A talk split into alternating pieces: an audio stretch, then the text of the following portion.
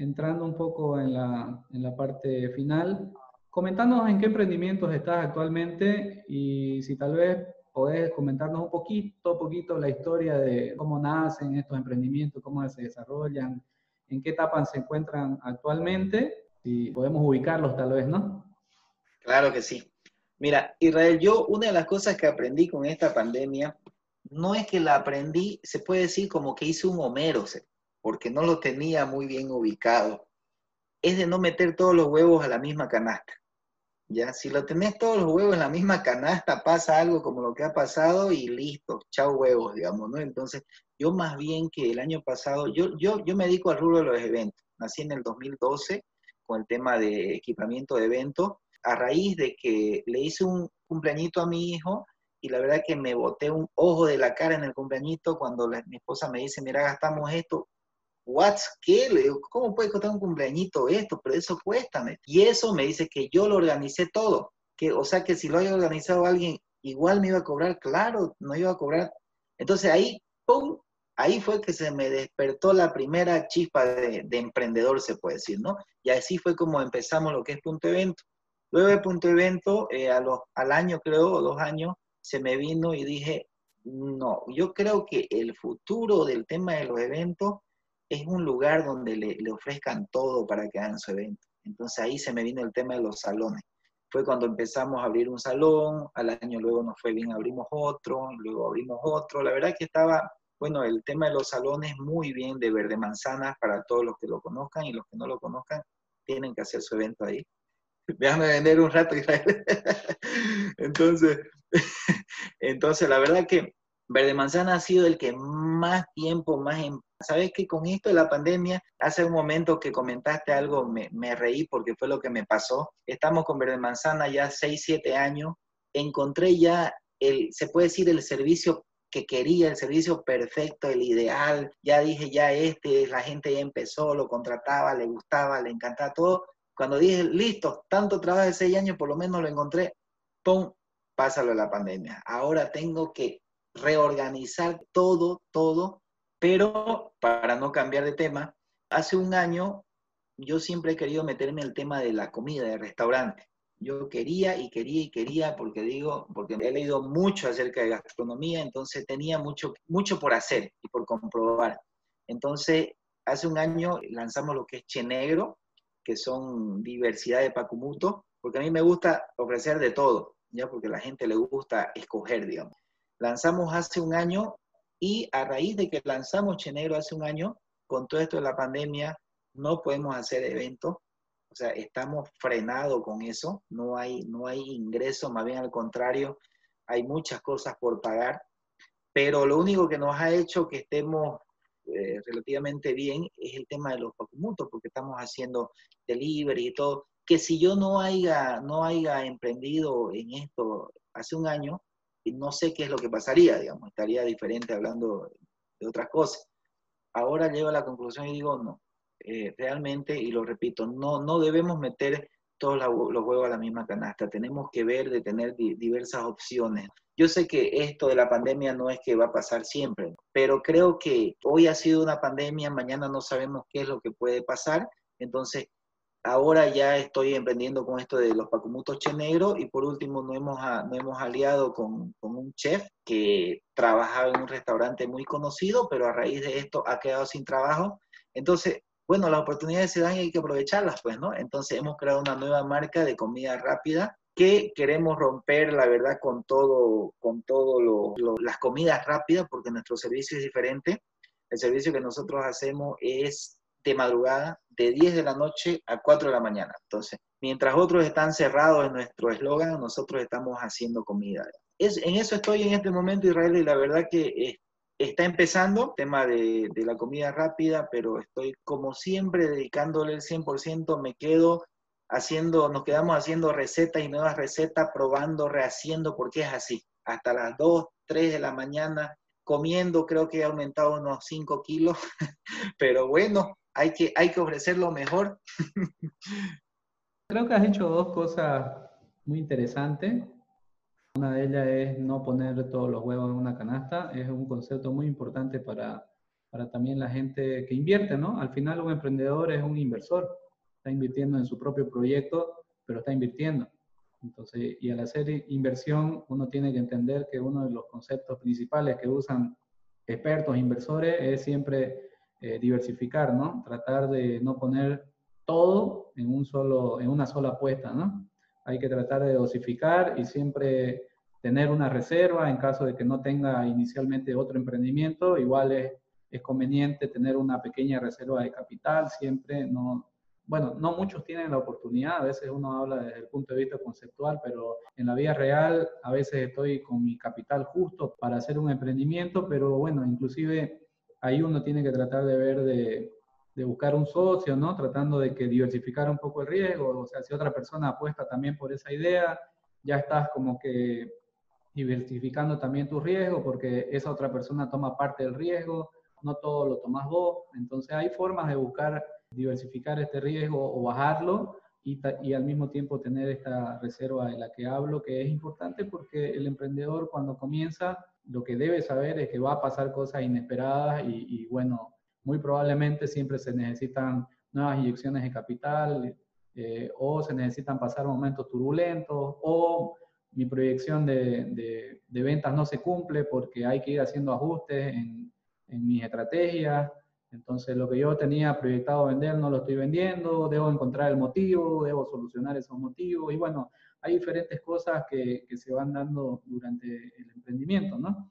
Esa es una de las cosas que, que dijiste, súper interesante. Y otra, obviamente, es la de hacer cosas diferentes, ¿no? Eso siempre es una de las cosas que yo vi que vos intentabas hacer en tu proyecto. Eso es un llamado también a las personas que al evaluar una oportunidad, al evaluar las opciones que tiene hacer un negocio, siempre mira alrededor, ¿no? Siempre mira qué está haciendo su vecino, siempre mira qué está haciendo el del frente. Y lo peor, quiere hacer lo mismo, ¿no? Eh, yo pienso que eso es un error básico, pero de los, de los más básicos que pueden haber al tratar de hacer emprendimiento, porque yo no puedo pensar que la demanda de los productos se va a multiplicar porque yo ponga el mismo negocio. Eh, no es así. Yo voy a poner el mismo negocio, la demanda se va a dividir. En el mejor de los casos, yo voy a tener un porcentaje importante de esa demanda que ya existe. Y en el peor de los casos, mi competidor me va a ganar un porcentaje importante porque ya está en el mercado más tiempo que yo y puedo fracasar olímpicamente ahí con, ese, con esa idea. ¿no? Entonces la idea para la gente que quiere emprender no es hacer lo mismo que están haciendo otros a mi alrededor, ¿no? el camino menos transitado siempre es donde uno más puede, más potencial puede explotar. El camino por donde todo el mundo va es evidente. De hecho, uno podría investigar la historia de muchas personas, cómo les ha ido, cómo les está yendo para antes de meterse a, a, competir en el mismo rubro, ¿no? Entonces son dos cosas importantísimas, tratar de diversificar, no poner todo el riesgo en, en un solo, en una sola apuesta, en un solo negocio. Eh, evidentemente, tampoco es conveniente hacer dos negocios al mismo tiempo, ¿no? Eh, primero hay que dedicarse a uno, hacerlo crecer, desarrollarlo bien, tener un sistema de trabajo y luego tratar de ver otras opciones, creo, ¿no? Creo que esa es la idea, ¿no, Eduardo? Sí, claro que sí, correcto. La verdad que muchas veces hay otro dicho también muy conocido, el que mucho barca pues poco aprieta, ¿no? Y la verdad que totalmente me ha pasado a mí muchas veces porque a veces, como comentamos hace rato, el emprendedor es este, bien dinámico, quiere hacer una cosa, otra, y ya que tiene otro proyecto y quiere, entonces a veces por tratar de querer hacer varios a la vez, no te puedes concentrar o enfocar en uno solo, ¿no? Entonces, una vez que ya tengas uno y que, como quien dice, eh, ya pueda funcionar, ya pueda funcionar sin vos, yo, yo así me digo siempre. Cuando yo pongo un negocio, yo trato de colocar, eh, hacer el negocio Obviamente que primero estoy yo trabajándole duro en el negocio. ¿Por qué? Porque tengo que conocerlo. Tengo que conocerlo, ver todo. Estoy, de, estoy, eh, estoy en la parrilla, que estoy de mesero, que estoy en la caja, porque tengo que conocérmelo de memoria todo, porque el que crea luego los procesos soy yo, digamos. ¿no? Entonces, creo los procesos para que ya luego otra persona venga y solo sepa qué es lo que tiene que hacer. Vos solo haces esto, esto y esto y esto, listo si el negocio puede trabajar sin mí y va bien, obviamente que uno tiene que hacerle el control respectivo, porque por más que los procesos estén perfectamente, si no hay un control, también todo no funciona, ¿no? Entonces, pero una vez que ya todo está en marcha y se hace un respectivo control, se puede pensar de ver tal vez algo, que siempre lo que yo recomiendo es que, que por lo menos tenga, tenga un cierto grado de, no sé cómo sería la palabra, de parentesco con tu otro negocio. Por ejemplo, yo a raíz de, mi, de mis negocios creo a veces subservicios, digamos, ¿no? Le brindo servicio a mí mismo, a mi misma empresa. Estoy ahí en el mismo, en el mismo rubro, digamos, estoy en, en, lo mismo, pero son otros negocios que también me generan otro, otro ingreso, ¿no? Sí, que es lo adecuado, ¿no? Lo adecuado es tratar de, no moverse de, de, los sectores.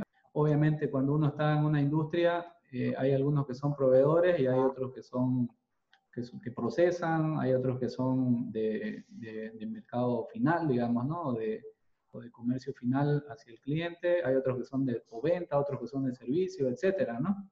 Entonces, el emprendedor tiene pues varias opciones dentro de su mismo sector, dentro de su mismo rubro para explorar opciones y es correctísimo lo que decís que, que hay que tratar de no moverse tan lejos porque ese conocimiento del que hablábamos al principio, ese conocimiento de, de no tener nada de conocimiento del rubro, eh, cuando uno va a diversificar, tampoco tiene que ser así de no conocer nada, nada del rubro, ¿no? Entonces, a raíz del primer emprendimiento se van conociendo otro tipo de cosas y es ahí donde uno ya se puede ir, puede ir explorando oportunidades, ¿no?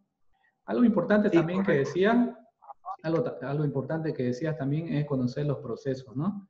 Eh, ese, ese punto, por ejemplo, va a, ser, va a ser uno de los que vamos a desarrollar en otros capítulos, pero conocer los procesos es muy importante para establecer los costos. Ese es uno de los errores más frecuentes seguramente de muchos emprendedores porque la determinación de costos no es algo sencillo, no es algo que todos sepan, pero para hacerlo sí es esencial conocer los procesos. Si el emprendedor toma los datos de otra persona, no, no los conoce los procesos a cabalidad, va a costear mal. Es decir, va, va a pensar que está ganando una cierta cantidad de dinero cuando en realidad en, la, en, el bolsillo le va a quedar otra cantidad. Y eso básicamente es porque no está costeando bien, ¿no? Entonces, el no costear bien hace que no, no estés con precios competitivos o que estés con precios que no están correctos porque no vas a obtener la ganancia que esperas, ¿no? Entonces, Costear es una de las cosas más importantes de cualquier emprendimiento y el emprendedor no lo puede hacer si no conoce los procesos, ¿no? Sí, hay un error, por ejemplo, que lo, lo, lo, lo cometemos los emprendedores generalmente. Eh, un ejemplo simple. Yo como emprendedor agarro y pongo mi farmacia y esa farmacia eh, me topo con un amigo y bueno, oye, ¿cómo te está yendo en la farmacia? Bienísimo, estoy ganando, estoy sacando unos, qué sé yo, unos 2.500 bolivianos. ¿Y quién atiende? Lo atiendo yo. ¿Y cuánto te pagas de sueldo? No, no me pago, digamos, los 2.500 estoy ganando de utilidad. O sea, y es un error. ¿Por qué? Porque ahí no está tomando en cuenta el sueldo que se tendría que pagar, pues, ¿no? Entonces, y es, y es un error tan fácil y sencillo, o sea, de verlo, pero muchos cometen ese pequeño error. Sí, exactamente, ¿no? Parte del costeo, ¿no? Parte del costeo.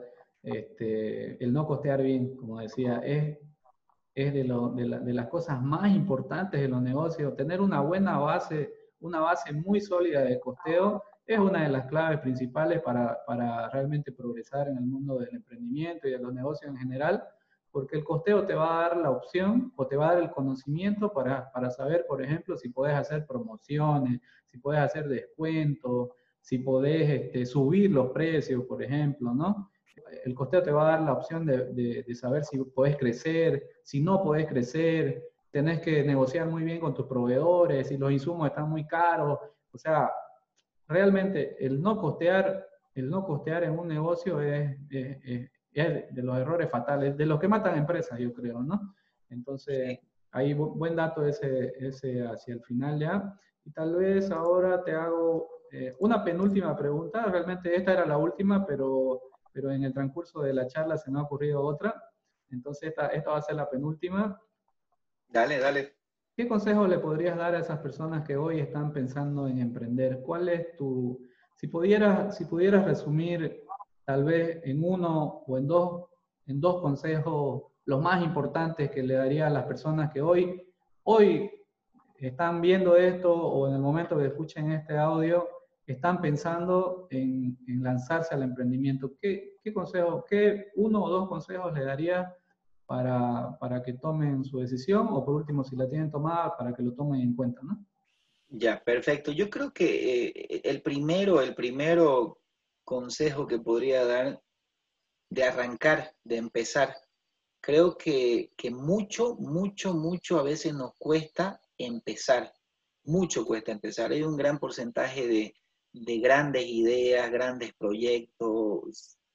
O sea, está, está el proyecto buenísimo, pero a veces esperamos a que esté, qué sé yo, queremos que, o sea, no queremos tener ningún, ningún paso, ningún punto olvidado. Creemos de que vamos a tener el proyecto, queremos tener el proyecto perfecto para recién lanzarlo. Y yo creo que eso, bueno, en cierto aspecto puede ser positivo, pero, pero a veces no lanzar un proyecto por querer tenerlo perfecto, hasta eso ya el mercado cambió y ya tu perfecto de ese momento, ya cuando lo lancé ya no va a ser igual, digamos, ¿no?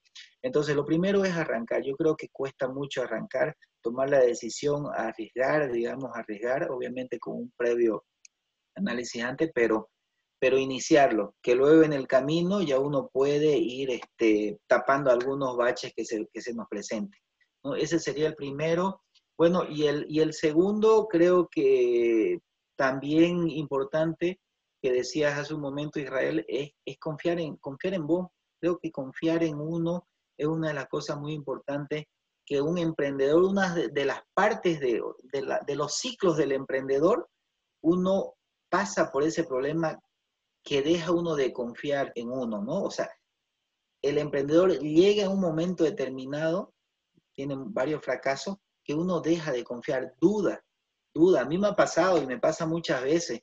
Y digo, y, si no soy, digamos, y si no, no, yo no tengo que Entonces, creo que esa es una de las partes que cuando dejas de confiar en vos, todo se cae. No solo que a veces tenés que levantarte, como decía vos mismo, porque el, tu fracaso ya no depende, o sea, de tu fracaso ya no solo dependés vos, sino que dependen muchas otras familias, hay docenas de familias, entonces que ellas confían en vos, entonces no podés, no podés caerte.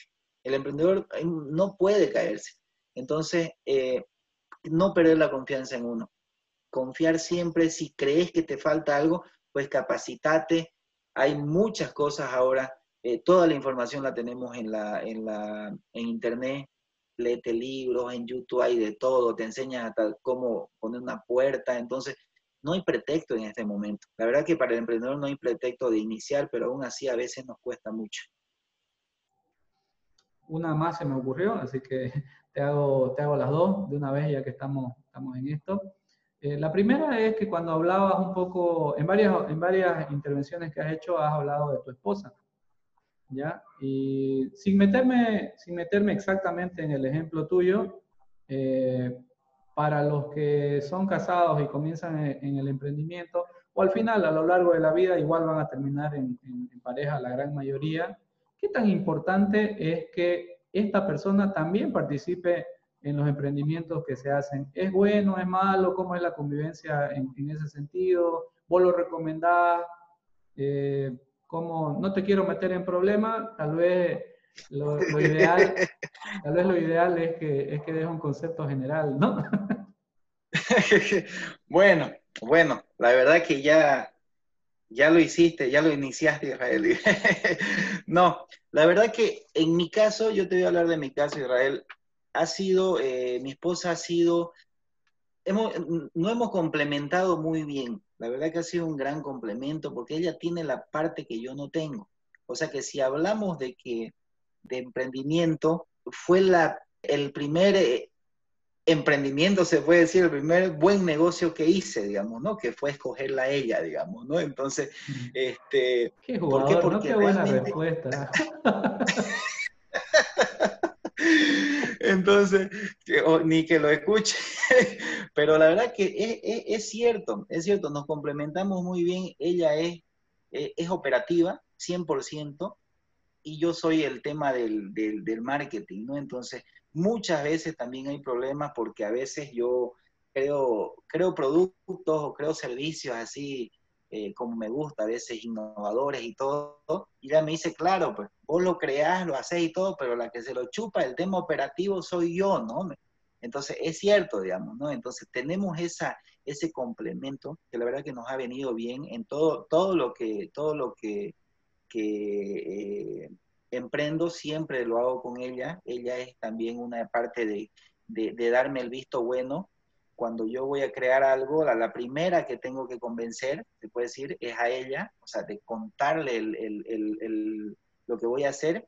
Si la logro convencer a ella, ya he hecho una gran parte del, del proyecto para que funcione, ¿no? Porque en muchos también que yo he querido hacer, ella me ha dicho, mm, medio que no le veo, entonces ya, ya me, me quita, ¿por qué? Porque, porque somos un equipo, digamos, ¿no? Y tiene que ser así. Entonces, en, en relación a eso, si yo lo recomiendo, eh, que, emprendan en pareja, es, muy es, es, interesante si ambos se pueden complementar, ¿no? Porque muchas veces yo he visto muchos casos también de, de emprendedores que no pueden sobrellevar la, la, la, relación, digamos, ¿no? Y la afecta incluso como pareja. Entonces, yo creo que hay que analizar los casos, diversidad de casos debe haber. En mi caso, la verdad que sí, ha sido muy positivo, lo hacemos juntos, este, yo le doy mi punto de vista, ella en esa parte le encanta darme su punto de vista, aunque estemos en contra, pero al final de cuentas de eso logramos sacar algo bueno, logramos eh, eh, sacar un buen producto, un buen servicio y nos complementamos. Pero, pero, este, la verdad que no, no sé si, si recomendarlo o no, pero en mi caso ha sido muy, ha sido muy bueno. Sí, de entrada, excelente respuesta, zafaste increíble.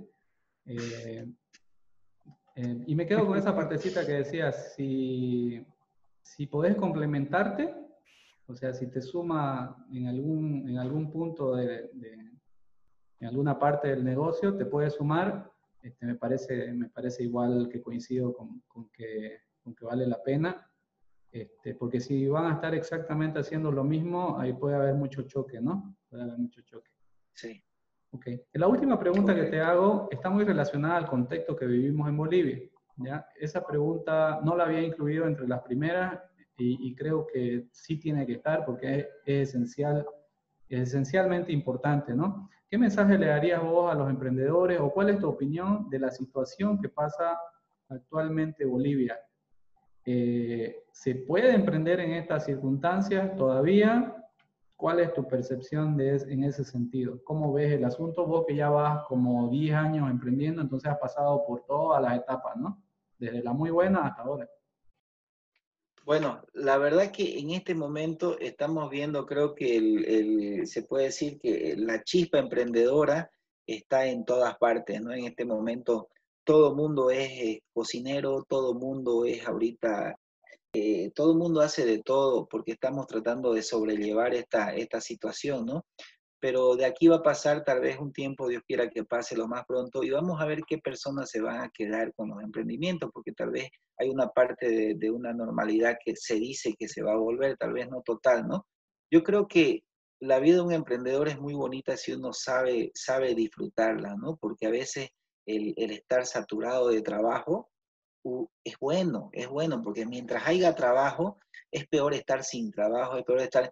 Muchas veces nosotros aquí en, los Pacumutos estamos llenos de pedidos, y por allá, por acá, que ya, que ya hay discusiones porque te pidieron esto, ¿por qué no le pusiste esto? Que no sé qué. Y al final de cuentas terminamos el día hecho pomada y decimos, discutimos, peleamos, pero más bien que discutimos o peleamos por, porque hay trabajo, digamos, ¿no? Porque hay pedido y no que estamos sentados esperando y no hay nada y ahí no ver ni, ni, ni pelea, ni pedidos, ni nada, ¿no? Entonces, creo que es bonito la vida de un emprendedor. Yo, para las personas que quieran o se sienten con ganas de emprender, yo se lo recomiendo porque la verdad te da una, una gran satisfacción, una gran satisfacción de poder aportar de alguna forma en la sociedad, pero eso sí, siempre tomando en cuenta de que nuestros emprendimientos tengan un valor, porque hay muchas veces emprendimientos que, que, solo piensan tal vez en generar dinero, dinero, dinero, y es cuando le va mal también, ¿no? Lo que tenemos que hacer es tratar de aportar a esta sociedad y cuando hacemos eso es, es donde realmente vemos los, los, los, beneficios, ¿no? Y es por el bien de todos, pues, ¿no? Entonces, hoy día, hoy día está complicado el tema de emprender, pero lo bueno es que en este momento podemos hacer pruebas piloto de nuestro emprendimiento, no tenemos que invertir mucho, tenemos un Zoom, tenemos las redes sociales, ya creamos algo, lo subimos, testeamos si es que a la gente le gusta, o sea, está un poco más, más, más fácil para probar de verdad, digo así, y luego si vemos que nos gusta el tema del emprendimiento y sacamos un producto bueno, tirarnos con todo, pues, ¿no? Con todo de lleno a eso y confiar en vos, este, innovar, tratar de hacer lo que decías hace un momento, no hacer lo mismo que hacen. Yo aquí, al lado de mi casa, pusieron una venta, espectacular le iba esa venta, pusieron al lado, ahora tengo al lado, estoy alrededor de tres, de cuatro ventas en mi casa. Para mí, chocho, porque las IVA eran llenísimas, digamos, ¿no? Pero, pero yo digo, ellos, o sea, se pelean los clientes.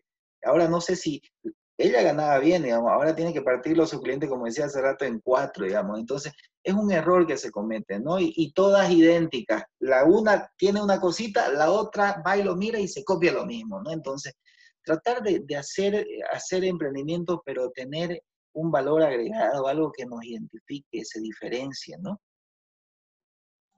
Gracias, Eduardo. Yo no voy a agregar nada ahí, solamente voy a resaltar y que la gente se dé cuenta para el que vea el video o para el que escuche después el audio. Eh, esa es la actitud realmente de un emprendedor, ¿no? O sea, pocas quejas, eh, mucha visión, mucha creatividad y mucho optimismo, ¿no? Entonces voy a resumirlo en eso y, y bueno, te agradezco, Eduardo, por, por la charla. Espero que esta sea de, de, valor para todas las personas que están pensando en comenzar algún emprendimiento o incluso para los que ya están en, en dichos emprendimientos. Espero que se hayan algunos identificados con, con todo lo que hemos charlado ahora.